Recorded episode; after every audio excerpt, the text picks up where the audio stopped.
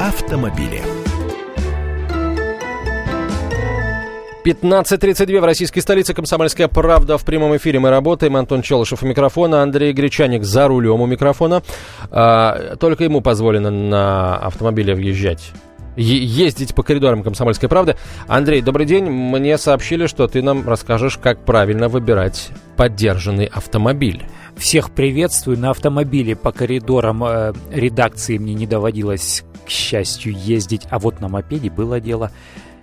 Только, только тихо. Только тихо, да. Э, что касается нашей сегодняшней темы, да, действительно поговорим о подержанных автомобилях, потому что год э, прошлый закончился, итоги сейчас его подводим. Говорили уже неоднократно о результатах продаж э, новых автомобилей, новых иномарок и новых отечественных автомобилей.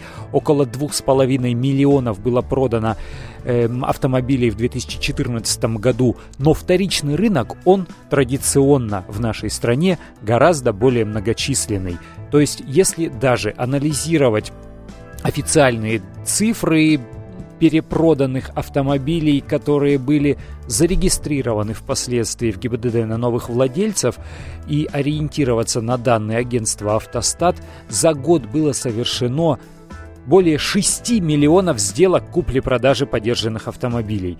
И причем этот рынок, в отличие от рынка новых легковушек, который сократился, этот рынок, рынок подержанных автомобилей, вырос э, примерно на, сейчас скажу, на 6%, чем в прошлом году. То есть перераспределение, происходит.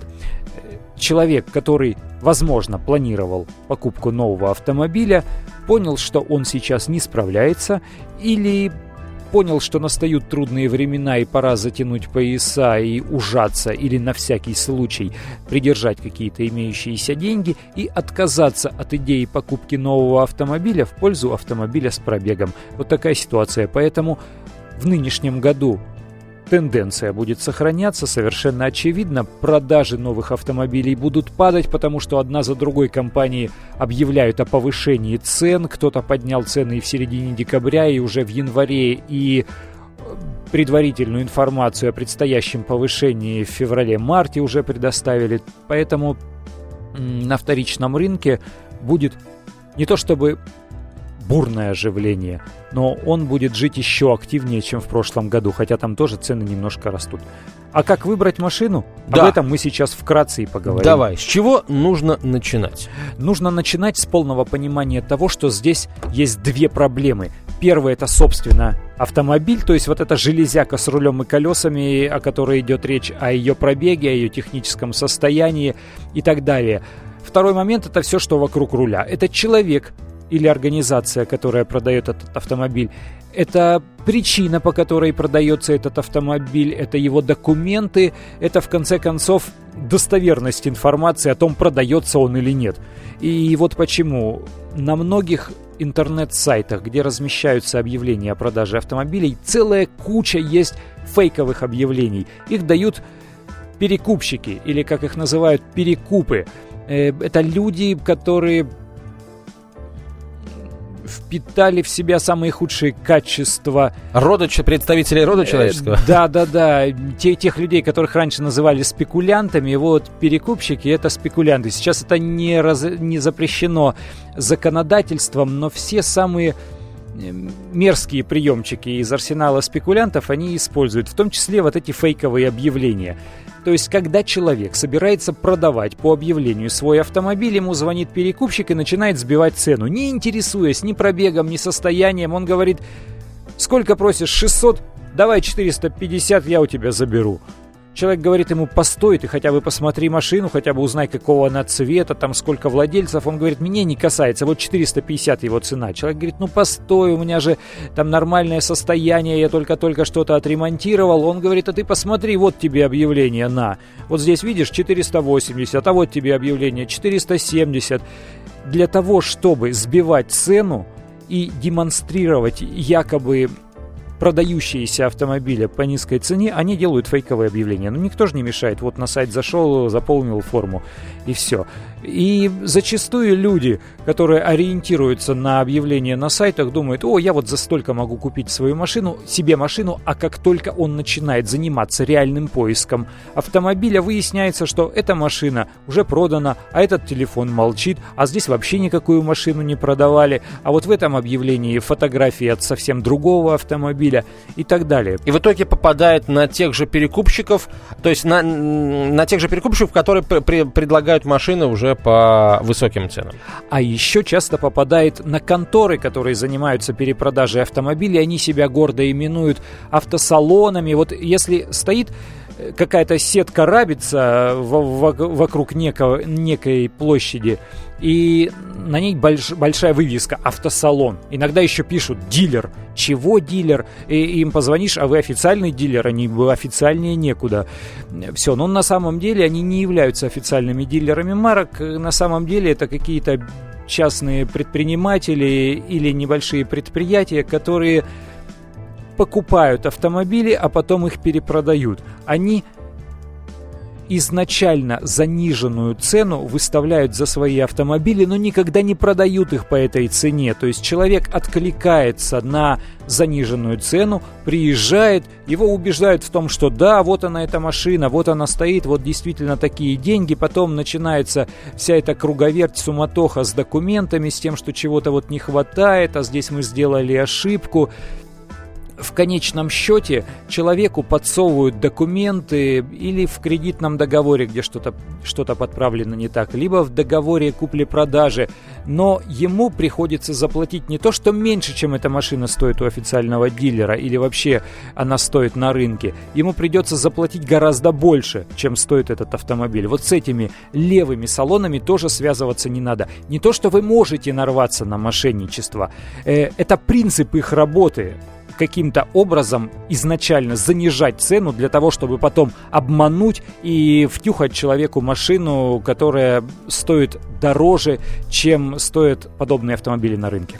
А, правильно я понимаю, что все в итоге а, упирается в твердость характера продавца? Ведь изначально же к продавцу приходит перекупщик и сбивает цену, да, для того, чтобы потом запустить его вот в эту а, свою круговерть. А, то есть а, продавец, если вы продаете свой автомобиль, вы должны стоять на своем, и просто если человек действует так, как вот ты рассказал, тупо сбивая цену, даже не интересуясь машиной, показывая а, всякого рода объявления, а, просто гнать его подальше и не продавать и не поддаваться. Ведь они же с оружием в руках-то не придут или ходят. Э, да с оружием в руках нет. Э, до такого открытого криминала, наверное, дело доходит совсем в других ситуациях. Просто достаточно поставить себя на место человека, который покупает вашу машину. Чем он будет интересоваться? Он же посмотрит, кто был хозяином. Он посмотрит на ее состояние лакокрасочного покрытия. Он ее потрогает, понюхает там в салоне, курили, не курили. Он же будет смотреть на все. Если человек выбирает машину для себя, он очень внимательно, очень пристально к ней относится. И тут не обмануть, тут не ошибиться. Если человек просто говорит, вот за эту машину, и даже не глядя в ее сторону, я тебе даю вот столько, совершенно очевидно, что это перекупщик, у которого нет ни малейших планов э, ездить самостоятельно на этом автомобиле. И он в любом случае будет сбивать цену для того, чтобы оставить себе разницу э, и заработать на перепродаже. Хорошо, как при покупке автомобиля э, оградить себя от перекупщиков? Ведь перекупщикам, по большому счету, все равно, что продавать, лишь бы продать. Вот как понять, что ты покупаешь автомобиль у перекупщика, и все ли перекупщики плохи?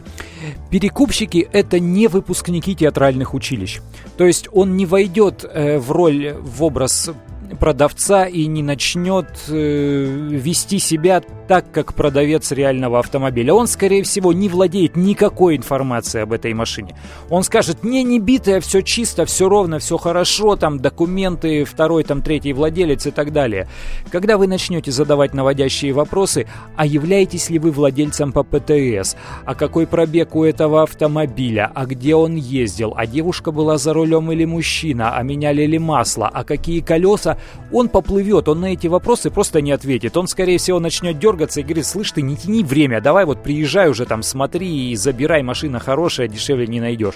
Что-то вот такое. То есть в идеале при покупке по объявлениям в интернете или в газетах э, или на авторынке искать реального продавца, то есть владельца там или мужа владельцы, или жены владельца, то есть человека, который имеет непосредственное отношение к этому автомобилю. Еще раз повторяю, не надо быть каким-то мега-аналитиком для того, чтобы это понять. Вы поймете, что человек все знает, он в конце концов, он с добротой и любовью будет смотреть на свой автомобиль. Ну, в Москве э, с этим проще. В Москве есть портал Автокод, где можно проверить просто всех владельцев того или иного автотранспортного средства.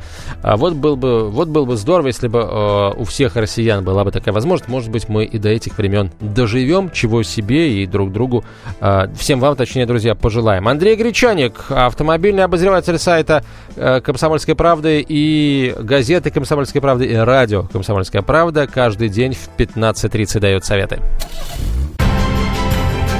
Будьте всегда в курсе событий. Установите на свой смартфон приложение «Радио Комсомольская правда». Слушайте в любой точке мира. Актуальные новости, эксклюзивные интервью, профессиональные комментарии. Доступны версии для iOS и Android. «Радио Комсомольская правда». В вашем мобильном.